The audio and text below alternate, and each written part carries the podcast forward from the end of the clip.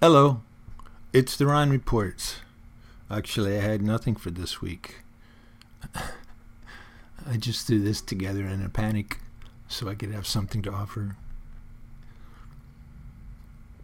The Ron Report for Thursday, October 5th, 2023. Tom Sawyer and the cosmic background microwave radiation. As featured in today's BBC Online article, The Weird Sound from the Early Universe. Fascinating. You have to go read it.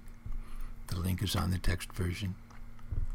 Scientists figured out way back in 2005 that there had been some kind of a primordial hum permeating the universe since shortly after it was born. A hum, a vibration, a sonic sound, and it spread out at half the speed of light, blasting through the plasma or ionized gas that was all there was of the universe at the time. A deep bass note with a wavelength of 450,000 light years would not have been possible to hear. The scientists were delighted and excited at their discovery. Now they could track down dark matter. Tom Sawyer is learning to whistle as he walks down the streets, having been shown the skill by a Negro. Hey, this was written in 1875, okay? He is equally delighted with his new discovery. In fact, this is how Mark Twain framed it. Diligence and attention soon gave him the knack of it, and he strode down the street with his mouth full of harmony and his soul full of gratitude. He felt much as an astronomer feels who has discovered a new planet. No doubt, as far as strong, deep, unalloyed pleasure is concerned, the advantage was with the boy, not the astronomer. Unquote. The strange humming sound lasted only for a few hundred thousand years and then dissolved. But the ripples that it created in the plasma left a permanent imprint on the universe. It's detectable today by astronomers using radio telescopes, and they call it the cosmic microwave background radiation. and they discovered that too. You can see a picture of it at the top of this post.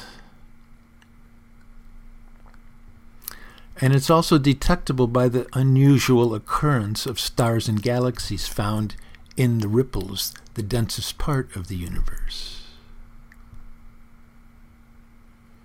Tom is just starting out his adventures, this being only page seven of the book. He hopes for, longs for, deep pleasure and freedom. Swimming or loafing or mischief. And that becomes the theme and the plot of the book, at least as far as I've read so far trying to outwit old mean Aunt Polly and the boring church services and the drudgerous school agenda. Uh, um, maybe I'm stretching the mat- metaphor too far here, but those ast- astrophysicists, I mean, who knows how they figured this stuff out? They're trying to escape the stuffy confines of past ideas about the universe. That it was static. It's not. That it was of a conceivable age. Barely. they would like to know the fundamental and whole truth of it and be freed by it, basically to discover more fundamental and whole truths. Tom and his friends, Joe Harper and Huckleberry Finn, are bound to be pirates and live far away from conventional moors.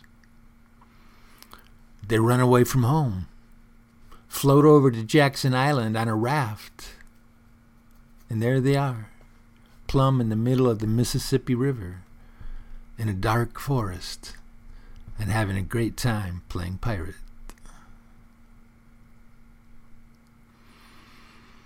I don't see that much difference between the two parties scientists and pirates.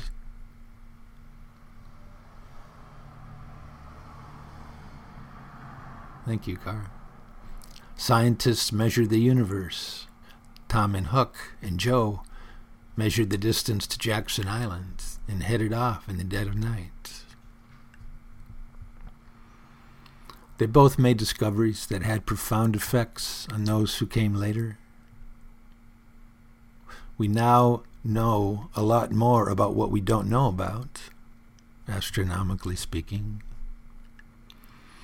And Tom Sawyer is a genuine classic of American literature that has endured for generations and been read by millions of people. Know his mind is not for rent to any god or government, always hopeful yet discontent. He knows changes aren't permanent, but change is. From the song Tom Sawyer by Rush.